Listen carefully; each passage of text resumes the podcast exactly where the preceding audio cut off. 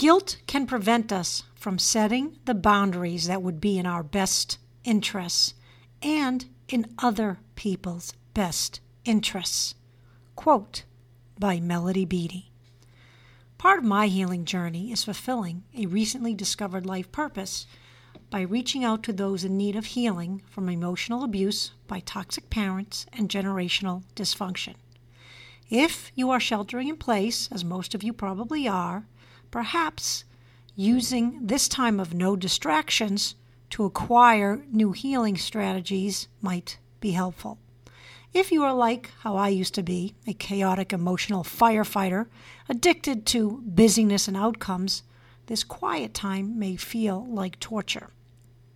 If you are craving an emotionally healthier life and hopefully experiencing a spiritual awakening, I hope these mini podcasts that I have created resonate with you.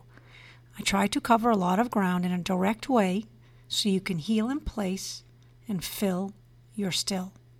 Today's podcast is about boundaries. Boundaries are like an invisible shield or fence around you. It is a line that you set for yourself and others that separates you from others and their toxic influence. Boundaries are a measure of self-esteem.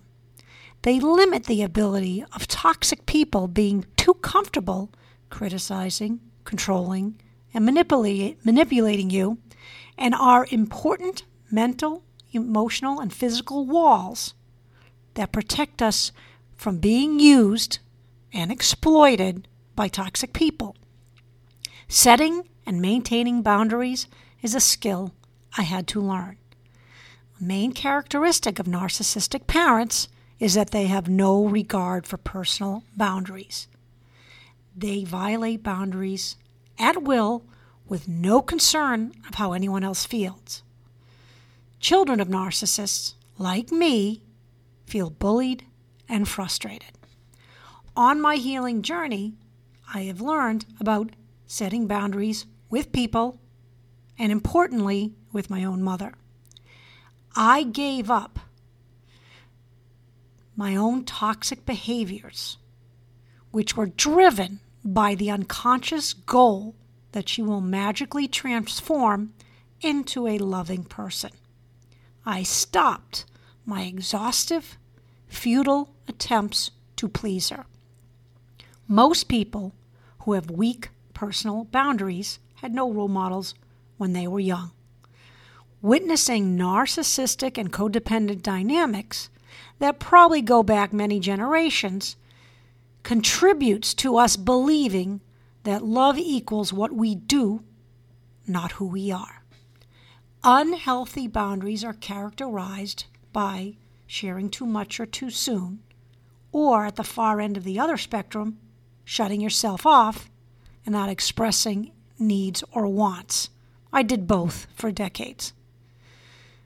Feeling responsible for other people's happiness, a common trait of codependency. Inability to say no or fear of rejection or abandonment. That was also me. A weak sense of your own identity. You base how you feel about yourself exclusively on how others treat you. Disempowerment. You allow others to make decisions for you, and consequently, you feel powerless and do not take responsibility for your own life. I saw myself as a victim for decades. One classic tactic that narcissistic mothers use in boundary violation is asking inappropriate questions. Mothers and daughters are not friends. They are parent and child.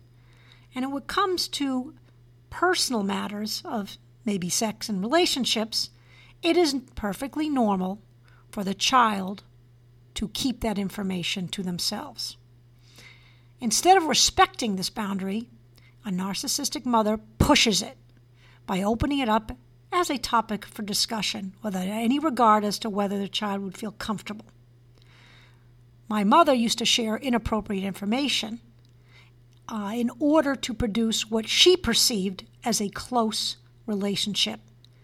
And that bound me to her in a web of inappropriately shared secrets.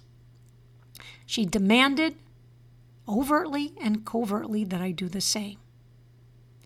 Since I can remember, my mother forced me to fill her empty soul. First, by me parenting her, then by her oversharing the details of her life, and then making me feel obligated and forcing me to share volumes and de- of details from my daily life. It made me feel special and needed, but also very drained. It was my full-time job from birth to fulfill my mother's toxic, relentless need for constant attention. How I discovered that I needed to build stronger boundaries. I was emotionally exhausted after speaking to certain people, including my mother. If you dread conversations with certain people, or you walk away from conversations feeling exhausted, that relationship is probably taking too much out of you. They either overstepped a weak boundary, or there was no boundary to begin with. This is why I have gone low contact with my narcissistic mother. I didn't know how to say no. That is something I'm still working on, but I have made significant growth over the past few years. There is a difference between helping people and not being able to say no to them. If somebody asks, somebody close to you that cares about you needs help moving, that's different. That, that's helping them uh, without sacrificing your soul. Without a strong boundary in place, we continue to say yes, even when we don't want to. I used to take on way more than I could handle and ended up in a very bad place, which led to constant burnout, anxiety, and depression. For so long, I needed approval from others, relying on the outside world and outside people for your sense of self-worth indicates a lack of boundaries between you and other people. You cannot control other people's opinions, and they have their own unmet needs and their own agendas.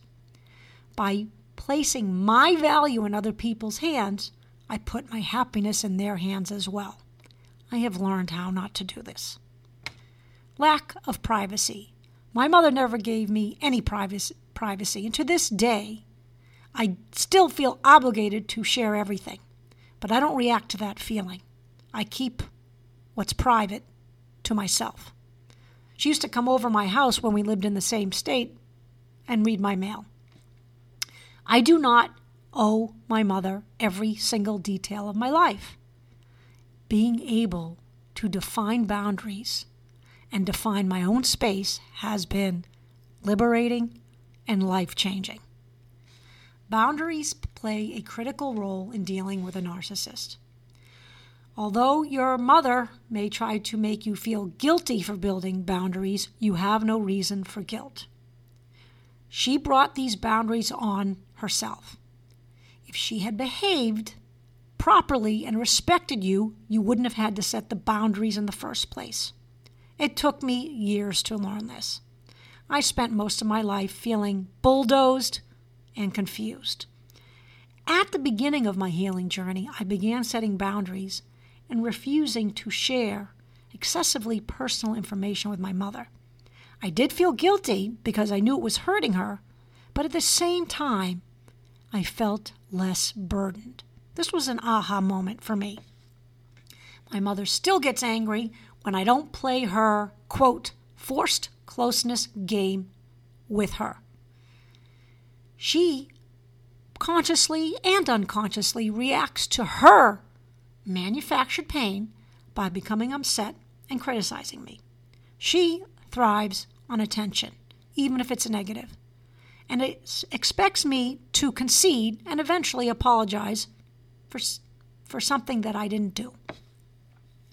Toxic parents see boundary setting as a form of rejection, and they will probably lash out. My mother plays these cards well, but no longer wins the head games.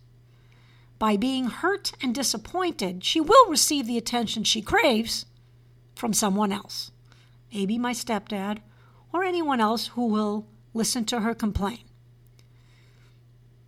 Toxic mothers ignore boundaries, and they make your life miserable. They are manipulative, controlling, and critical. They make it impossible for you to emotionally separate yourself so that you are able to make your own choices, set your own goals, and live a life that's fulfilling to you. Instead, you feel trapped, you question all of your decisions, never feel good enough, and consumed by guilt when you say no. Weak boundaries leave you very vulnerable and easily taken for granted and damaged by other people.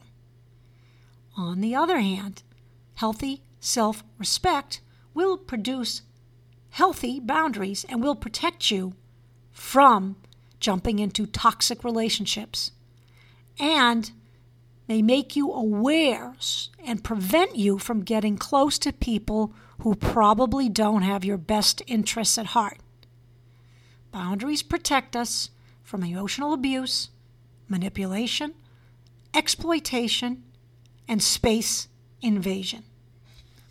According to Sharon Martin, author of the C B T Workbook for Perfectionism, there are three parts to setting boundaries. First, identify your boundaries. Be clear on what you need before communicating or enforcing the boundary. Two, communicate those boundaries clearly, calmly, and consistently.